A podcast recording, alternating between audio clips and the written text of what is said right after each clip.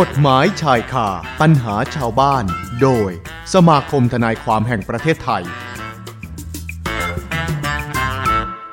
กฎหมายชายคาปัญหาชาวบ้านโดยสมาคมทนายความแห่งประเทศไทยวันนี้อยู่กับอาจารย์สมศักดิ์อติกุลนายทะเบียนสมาคมทนายความแห่งประเทศไทยนะคะวันนี้เรื่องของการขอเข้าเป็นโจทย์ร่วมในคดีอาญานะคะอาจารย์สมศักดิ์สวัสดีค่ะครับสวัสดีครับคุณอนิกาครับแล้วก็สวัสดีท่านผู้ฟังรายการสป.เก้าสิบเอ็ดประจำสัปดาห์นี้นะครับค่ะอาจารย์เราเริ่มต้นกันวันนี้อาจารย์มีหัวข้อที่น่าสนใจมาฝากคุณผู้ฟังกันด้วยครับค่ะก็คือเรื่องของอ่าสิทธิในการที่จะร้องขอเข้าเป็นโจทย์ร่วมนะครับคือก็ต้องขออนุญาตเรียนเรียนท่านผู้ฟังนิดนะครับว่านี่คือเป็นภาษากฎหมายค่ะแต่ถ้าพูดง่ายๆก็คือถ้าเป็นภาษาทั่วๆไปก็คือในกรณีที่ท่านเองเนี่ยนะฮะถูกทำร้ายร่างกายอืมครับไม่ว่าจะเป็นเรื่องของชีวิตร่างกายหรือทรัพย์สินหรือเสียชื่อเสียงต่างๆนะครับส่วนมากเวลาท่านถูกทำร้ายร่างกายแล้วเนี่ยสิทธิ์ของท่านที่จะดำเนินคดีท่านก็สามารถดำเนินคดีได้เองนะในคดีอาญาส่วนที่สองก็คือมีพนักงานอัยการก็คือเป็นผู้ฟ้องคดีแต่การที่พนักงานอัยการจะฟ้องคดีก็ต้องต่อเมื่อมีการแจ้งความร้องทุกข์และพนักงานสอบสวนก็ต้องมีการสอบสวนดำเนินการกระบวนการทุกๆอย่างขั้นตอนเสร็จแล้วส่งอัยการอัยการก็สั่งฟ้องถ้าสั่งฟ้องปั๊บเนี่ยนะฮะผู้เสียหายเองเราในฐานะผู้เสียหายเช่นเราถูกทำร้ายร่างกายซึ่งคุณอนิกาหรือท่านผู้ฟังเนี่ยเวลาเราดูทีวีนับวันนี้ปัจจุบันเนี่ยผมดูเนี่ยมีการทำร้ายร่างกายการทุบตีการมีการเอ่อเขาเรียกอาจจะไปถึงขั้นฆ่ากันอย่างเงี้ยซึ่งถ้าเกิดเหตุกรณีเหล่านี้เกิดขึ้นปั๊บเนี่ยนะฮะเราในฐานะผู้เสียหายก็คือหนึ่งผู้ที่ได้รับบาดเจ็บค่ะอาจารย์กับสองกรณีทายาทนะฮะทายาทของผู้เสียหายก็มีสิทธินะครับเช่นในกรณีที่เวลาอัยการฟ้องนะฮะจำเลยเป็นคดีอาญาฐานทำร้ายร่างกายแล้วเราในฐานะที่เป็นผู้เสียหายสามารถที่จะหนึ่งนะฮะร้องขอเข้าเป็นโจทย์ร่วมก็คือพูดง่ายๆว่ามาร่วมกับคดีที่อัยการท่านฟ้องนะครับแต่ว่าเดี๋ยวเรื่องหลักเกณฑ์ว่าจะต้องยื่นวันไหนอะไรยังไงเดี๋ยวผมจะพูดฟังตอนท้ายทีแต่ว่าพูดในการเบื้องต้นก่อนว่าในกรณีเนี้ยท่านก็สามารถที่จะขอเข้ามาเป็นโจทย์ร่วมได้นะครับคือท่านไม่ต้องไปนำคดีไปฟ้องใหม่หรืออะไรใหม่เพื่อไม่เกิดความยุ่งยากหรือเสียเวลานะดังนั้นเช่นสมมติผมยกตัวอย่างว่าคดีที่ท่านถูกทำร้ายร่างกายอาจจะเป็นบาดเจ็บธรรมดาหรือบาดเจ็บสาหัสนะฮะก็จะมีการส่งฟ้องพอส่งฟ้องปั๊บเนี่ยนะท่านในฐานะผู้เสียหายท่านก็สามารถขอยื่นคำร้องในฐานะหนึ่งนะท่านเป็นผู้เสียหายโดยตรงเลยค่ะนะฮะท่านเป็นผู้เสียหายโดยตรงท่านขอยื่นเข้ามาเป็นโจทย์ร่วมได้ในกรณีที่ท่านยื่นมาเป็นโจทย์ร่วมและไม่มีเรียกร้องค่าเสียหายก่อนนะอันดับที่หนึ่งไม่มีเรียกร้องค่าเสียหายท่านต้องยื่นก่อนก่อนเนี่ยศาลมีคำพิพากษาเช่นคดีดำเนินคดีมาแล้วยังไงก็แต่เนี่ยนะแต่ท่านเห็นว่าคดีของท่านเนี่ยท่านขอยื่นเข้าไปโจทย์ร่วมได้ท่านสามารถยื่นได้นะฮะก่อนศาลมีคำพิพากษาค่ะสองสองนะฮะที่ตรงนี้ผมเน้นย้ำนิดหนึ่งว่าเรื่องนี้เนี่ยผมพยายามที่จะแนะนำนะฮะประชาชนหรือชาวบ้านทั่วๆไปให้ให้ฟังให้เข้าใจให้รับทราบว่าในกรณีถ้าท่านเสียหายเสร็จแล้วเนี่ยท่านต้องมีค่าใช้จ่ายในเช่นค่ารักษาพยาบาลค่าขาดประโยชน์ในการทำมาหาได้ระหว่างที่ท่านบาดเจ็บสาหัสอะไรนะครับค่ะซึ่งจริงๆท่านก็สามารถฟ้องเป็นคดีละเมิด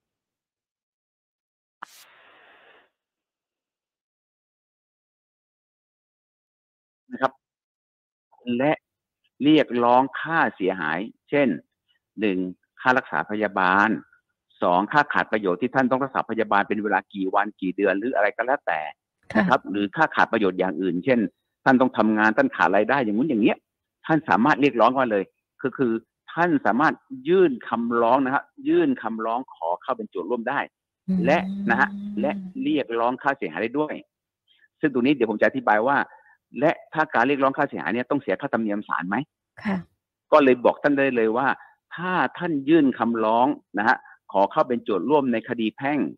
ที่เกี่ยวเนื่องกับคดีอาญาคดีแพ่งก็คือคดีเรียกร้องค่าเสียหายคดีอาญาก็คือคดีทำร้ายร่างกายนะครับท่านก็สามารถยื่นคำร้องขอเข้าเป็นโจทย์ร่วมและเรียกร้องค่าเสียหายได้ด้วยเรียกร้องค่าเสียหายเนี่ยนะคุณอนิกาครับเพื่ออะไรครับเพื่อเกิดความสะดวกว่าท่านไม่ต้องไปยื่นคดีใหม่ไม่ต้องไปฟ้องใหม่ นะครับและถามว่าท่านต้องเสียค่าธรรมเนียมศาลไหมครับค่ะถ้ากรณีท่านฟ้องเป็นคดีแพ่งต่างหากคดีแพ่งต่างหากนะครับถ้าทุนทรัพย์เกินสามแสนท่านต้องเสียค่าธรรมเนียมศาลร้อยละสองเช่นท่านฟ้องเป็นหนึ่งล้านท่านต้องเสียค่าธรรมเนียมสองหมื่นบาทแต่แต่นะฝากเรียนท่านผู้ฟังนะครับว่าแต่ถ้าท่านเรียกค่าสินไหมทดแทนในกรณีที่เป็นคดีแพ่งเกี่ยวเนื่องกับคดีอาญาเช่นท่านถูกทำร้ายร่างกายเมื่อสักครู่เนี่ยผมก็เรียนว่าถ้าท่านต้องรักษาพยาบาลกี่แสนท่านต้องหยุดงานไปกี่วันท่านต้องเสียค่าใช้จ่ายทั้งหมดเท่าไหร่เช่นสมมุติท่านเรียกมาแล้วรวมแล้วเนี่ยประมาณสองล้านบาทค่ะรวมเข้ามาด้วยท่านอย่างนี้นะครับท่านเอกได้รับการยกเว้นไม่ต้องเสียค่าธรรมเนียมศาลเห็นไหมครับตรงนี้ก็เป็นข้อดีของกฎหมายในมาตราถ้าเป็นประมวลกฎหมายวิทยามาตราสี่สิบสี่ทับหนึ่งเนี่ยก็คือให้ประโยชน์กับประชาชนให้ประโยชน์กับผู้ที่ผู้เสียหายสามารถขอเข้าเป็นโจทย์ร่วมได้นะครับถามว่าต่อมาว่าท่านฟ้องเรียกค่าเสียหายแล้วเนี่ยนะครับท่านเองไม่ต้องเสียค่าธรรมเนียมท่านต้องยื่นเมื่อไหร่ฝากตรงนี้นะครับฝากท่านผู้ฟังนะครับเพราะบางคนเนี่ยเคยมาปรึกษาผมเนี่ยก็คือผมก็จะแนะนำว่าก่อนที่จะมีการสืบพยานก่อนมีการสืบพยานนะครับเช่นคดีอาญาพนักงานอัยการฟ้องมาฟ้องมาว่าข้อหาทำร้ายร่างกายนะครับแล้วเราก็ต้องยื่นคำร้องขอเข้าเป็นโจทย์ร่วมในฐานะอะไรในฐานะที่เราเป็นผู้เสียหายโดยตรงนะครับค่ะอาจารย์อ่าแต่กรณีเช่นถ้าลูกเราถูกฆ่านะครับหรือคนในครอบครัวเราถูกฆ่าอย่างเงี้ยเราก็สามารถยื่นคำร้องขอเข้าเป็นโจทย์ร่วมได้ในฐานะอะไรครับในฐานะบิดาหรือมารดาโดยชอบด้วยกฎหมายหรือบุตรโดยชอบด้วยกฎหมายตรงเนี้ยก็สามารถที่จะร้องเข้ามาได้ก็เลยเรียนท่านผู้ฟังก็ว่าปัจจุบันเนี่ยนะฮะอยากเรียนท่านเอ่อท่านผู้ฟังว่าต่อไปถ้าท่านมีปัญหาเรื่องคดีเช่นคดีอาญาถูกทำร้ายร่างกายแก่ชีวิตร่างกายทรัพย์สินหรือสิทธิเสรีภาพเนี่ยนะฮะถ้าอัยการฟ้องเป็นคดีอาญาแล้วท่านสามารถขอเข้ามาเป็นโจทย์ร่วมในคดีได้ด้วยและก็ถ้าเกิดมีการเรียกร้องค่าสินไหมทดแทนนะท่านก็สามารถที่จะได้รับการยกเว้นค่าธรรมเนียมศาลในกรณีส่วนนี้ในในกรณีที่เรียกร้องค่าสินไหมทดแทนจำนวนไม่สูงมากนะครับไม่ใช่เรียกร้อยล้านหรือสองร้อยล้านไม่ใช่นะฮะเช่นเรียกร้องแค่สามล้านห้าล้านหรือสองล้านอย่างเงี้ยก็สามารถที่จะได้รับการยกเว้นค่าธรรมเนียมศาลได้นะครับตรงนี้ก็คือขออนุญาตเรียนท่านผู้ฟังว่าท่านจะได้รู้เป็นการเบื้องต้นว่าต่อไปเวลาท่านมีคดีขึ้นสู่ศาลนะฮะหรือท่านไปปรึกษาอัตถคดีกับท่านนายความหรือนักกฎหมายที่ไหนก็แต่นะท่านจะได้รู้ไว้ว่าอ๋อเราต้องมีการยกเว้นค่าธรรมเนียมศาลหรือจะให้ดำเนินคดีแบบไหนอย่างไรนะครับเพื่ออะไรครับเพื่อความสะดวกรวดเร็วและก็ประหยัดค่าใช้จ่ายด้วยนะครับตรงนี้ก็ขออนุญาตวันนี้ว่าจะพูดเรื่องของในกรณีการขอเข้าเป็นโจทย์ร่วมในคดีอาญานะครับเป็นอย่างนี้ครับคุณอนิกาครับท่านผู้ฟังครับนะคะได้เลยค่ะอาจารย์ค่ะมีคำถามมารอถามอยู่แล้วด้วยเหมือนกันค่ะอาจารย์ได้ครับนะคะถามเข้ามาบอกว่าน้องชายเลิกรากับภรรยาเมื่อห้าปีที่แล้วแล้วก็มีลูกแฝดอยู่สองคนแบ่งกันเลี้ยงดูค่ะอาจารย์เขาบอกว่าน้องชายเนี่ยส่งเงินให้กับแม่ของลูกตลอดเลยนะแต่อีกฝั่งเนี่ยไม่ยอมให้น้องชายเจอหน้าลูกบ้างเลยอยากทราบว่าต้องทำยังไงเพื่อจะให้อีกฝ่ายเนี่ยยอมให้น้องชายเจอหน้าลูกค่ะอาจารย์คะอันนี้ประการที่หนึ่งไม่ได้บอกว่าเลิกกันเนี่ยเพราะไปฟ้องศาลหรือว่าเลิกกันด้วยความสมัครใจทั้งสองฝ่ายก็เรียนขออนุญาตเรียนขออนุญาตก่อนถ้าเลิกกันด้วยความสมัครใจทั้งสองฝ่ายและและนะฮะและถ้าเราเองเนี่ยจะไปขอเยี่ยมลูกเยี่ยมอะไรต่างเขาไม่ให้นะครับเราก็สามารถที่จะไปฟ้องศาลในฐานะที่เราเป็นบิดาโดยชอบด้วยกฎหมายเพื่อเพื่ออะไรครับเพื่อให้เขาเนี่ยให้โอกาสให้ให้โอกาสเราเนี่ยได้มีโอกาสไปพบลูกนะพบลูกหรือไปเยี่ยมลูกได้หรือจะพาลูกไปเที่ยวหรือไปพักผ่อนได้นะฮะกี่วันหรือยังไงก็แล้วแต่ก็ตรงนี้เป็นเรื่องของการตกลงกันระหว่างคู่สามีและกับภรรยานะครับเป็นอย่างนี้อันที่หนึ่งอันที่สองถ้ากรณีเป็นการเลิกกันโดยคำพิพากษาของศาลตรงนี้ผมไม่ทราบว่าในคำพิพากษาของศาลหรือหรือท่านเนี่ยตกลงกันอย่างไรอันนี้ไม่ทราบแต่แต่ถ้าหากว่าท่านเองต้องการที่จะพบลูกอะไรต่างท่านอาจจะยื่นคำร้องขอศาลว่าเนื่องจากว่าเลิกลากันแล้วห้าปีแล้วและท่านก็เป็นการส่งเสียค่าอุปการะเลี้ยงดูบุตรมาทุกปี ท, ทุกเดือนส่งมาตลอดแต่ท่านมีความประสงค์ที่จะขอเข้าพบลูกแต่เนื่องจากว่าได้รับการขัดขวางจากอีกฝ่ายหนึ่งท่านก็เลยขอยื่นคำร้องเนี่ยขอให้ศาลเนี่ยช่วยนะครับในการพิจารณาว่าให้ท่านเนี่ยมีสิทธิ์เข้าไปพบ ลูกของท่านได้หรือพาลูกไปเที่ยวได้หรือให้โอกาสลูกไปอะไรก็แล้วแต่เนี่ยก็ว่ากันไปแต่แต่ต้องให้อีกฝ่ายรับทราบด้วยนะครับเพราะเพราะอย่างนี้เพราะเรื่องครอบครัวเนี่ยเขาถือว่าเรื่องของความผาสุกความผาสุกของบุตรเนี่ยเป็นเรื่องสำคัญนะตรงนี้ก็เลยต้องขออนุญาตเมื่อกี้ท่านถามว่าเลิกกันแล้วแต่ผมไม่ทราบว่าจดทะเบียนเลิกกันหรือหรือว่าเลิกกันด้วยตามความสมัครใจนะครับเป็นอย่างนี้ครับนะฮะค่ะนะคะนะครับมาอีกหนึ่งคำถามอาจารย์บอกว่าลูกสาวคบกับแฟนหนุ่มแล้วก็ระหว่างที่นั่งรถกลับมาเยี่ยมที่บ้านเจอด่านค่ะแล้วพอเจอด่านปุ๊บปรากฏว่าในรถมียาเสพติดจำนวนหนึ่งตอนนี้ทั้งลูกสาวและแฟนเนี่ยถูกจับโดยลูกสาวปฏิเสธแล้วก็ไม่ทราบว่าแฟนหนุ่มเนี่ยขายยาอยากทราบว่าจะสามารถประกันตัวนะคะอยากทราบว่าจะสามารถประกันตัวได้หรือเปล่าอาจารย์อันนี้เป็นสิทธิสิทธิขั้นพื้นฐานหนึ่งนะสิทธิขั้นพื้นฐานในการประประกันตัวแต่แต่อันนี้ผมเรียนนิดนึงก็ว่าหนึ่งไม่ทราบจำนวนปริมาณประการที่หนึ่งนะฮะประการที่หนึ่งประการที่สองก็เอ่อในกรณีการขอประกันตัวเนี่ยนะต้องดูว่าหนึ่งพฤติกรรมหรือหรือลักษณะแห่งคดีนี่มันรุนแรงหรือร้ายแรงยังไงจำนวนยาเสพติดเป็นยังไงนี่ไม่ทราบนะแต่ว่าเป็นสิทธิขั้นพื้นฐานที่ท่านสามารถยื่นคำร้องขอประกันปล่อยตัวชั่วคราวได้แต่การให้ประกันตัวไม่ประกันตัวเนี่ยเป็นเรื่องของดุลพินิจของศาลด้วยนะครับก็ต้องดูพฤติกรรมดูว่าท่านพนักงานสอบสวนเนี่ยคัดค้านการประกันตัวอะไรหรือไม่ต้องดูประกอบด้วยประการที่หนึ่งประการที่สองลูกสาวเองลูกสาวเองถ้าตัวเองไม่ได้เป็นผู้กระทำความผิดแต่แต่เนื่องจากว่าต้องไปกับแฟนแล้วไปกับแฟนโดยไม่รู้ไม่ทราบมาก่อนว่าแฟนเนี่ยค้ายาเสพติดอะไรก็แต่เนี่ยท่านก็ต้องสู้แต่ตั้งแต่ต้นเลยนะสู้ตั้งแต่ต้นว่าท่านเนี่ยไม่รู้ไม่เห็นหรือไม่ทราบเกี่ยวกับว่าแฟนของของลูกสาวของคุณเนี่ยค้ายาเสพติดต้องคือต้องสอบข้อจริงให้มันเคลียร์ก่อนนะครับส่วนเรื่องการประกันตัวก็อย่างที่ว่านะครับว่าเป็นเรื่องของที่ท่านสามารถยื่นได้แต่จะได้รับการประกันหรือไม่อย่างไรก็ต้องดูที่หนึ่งพฤติกรรมแห่งคดีแล้วก็เป็นเรื่องของดุลพินิจของศาลด้วยนะครับตัวนี้ก็ฝากฝากไว้ด้วยนะครับเป็นอย่างนี้ครับค่ะเขาถามว่าจำนวนยาด้วยจำนวนยาเท่าไหร่ผมก็ไม่ทราบกันว่ามีเม็ดแอมเฟตามีนกี่เม็ดนะครับอ่าอย่างนี้อันนี้ไม่ทราบจริงๆนะครับค่ะมีคำถามเพิ่มว่าชื่อรถที่เป็นของลูกสาวที่ถูกอายัดไปเนี่ยจะสามารถนำรถออกมาได้หรือไม่อาจารย์ก็ก็ต้องก็ต้องรอของพฤติกรรมแห่งคดีก่อนค่ะเพราะตอนนี้เนื่องจากว่าคดียังไม่ถึงที่สุดและยังคดียังไม่ทราบไม่ทราบว่าลูกสาวท่านมีส่วนร่วมหรือไม่แต่ว่าตอนนี้ตำรวจอาจจะมองว่าเป็นรถที่ใช้ในการกระทำความผิดในการขนขนยาหรืออะไรก็แล้วแต่นะครับแต่แต่ถ้าท่านคิดว่าลูกบริสุทธิ์จริงๆอะไรจริงๆเนี่ยนะตัวนี้ท่านก็สู้คดีแล้วก็ต้องให้ลูกเนี่ยเล่าข้อจริงว่ารู้จักกับแฟนมานานหรือยังอะไรหรือยังแล้วแฟนทำงานอะไรก็ต้องว่ากันไปนะครับเรื่องนี้ผมเคยเจออยู่ครั้งเหมือนกันผู้หญิงเนี่ยนะก็ไปกับผู้ชายเสร็จแล้วถูกตำรวจจับกลุ่มเหมือนกันนะจับกลุ่มก็ผมก็สอบข้อจริงถามผู้หญิงผู้หญิงบอกไม่รู้จริงๆรู้แต่ว่าเป็นแฟนกันจริงอะไรกันจริงแล้วผู้ชายคนเนี้ยผู้ชายคนนี้ก็ค้ายาเสพติดเนี่ยมารู้เนี่ยวันที่ตำรวจจับกลุ่มแต่ผู้ชายก็ให้การว่าคบกับผู้หญิงจริงแต่ผู้หญิงเนี่ยไม่รู้ไม่รู้ว่าผู้ชายมีอาชีพอะไรนะครับเป็นอย่างนั้นเพราะเป็นแฟนกันแต่ผมก็เลยไม่ทราบต่อว่าเป็นแฟนกันเพราะผู้ชายกำลังศึกษาอยู่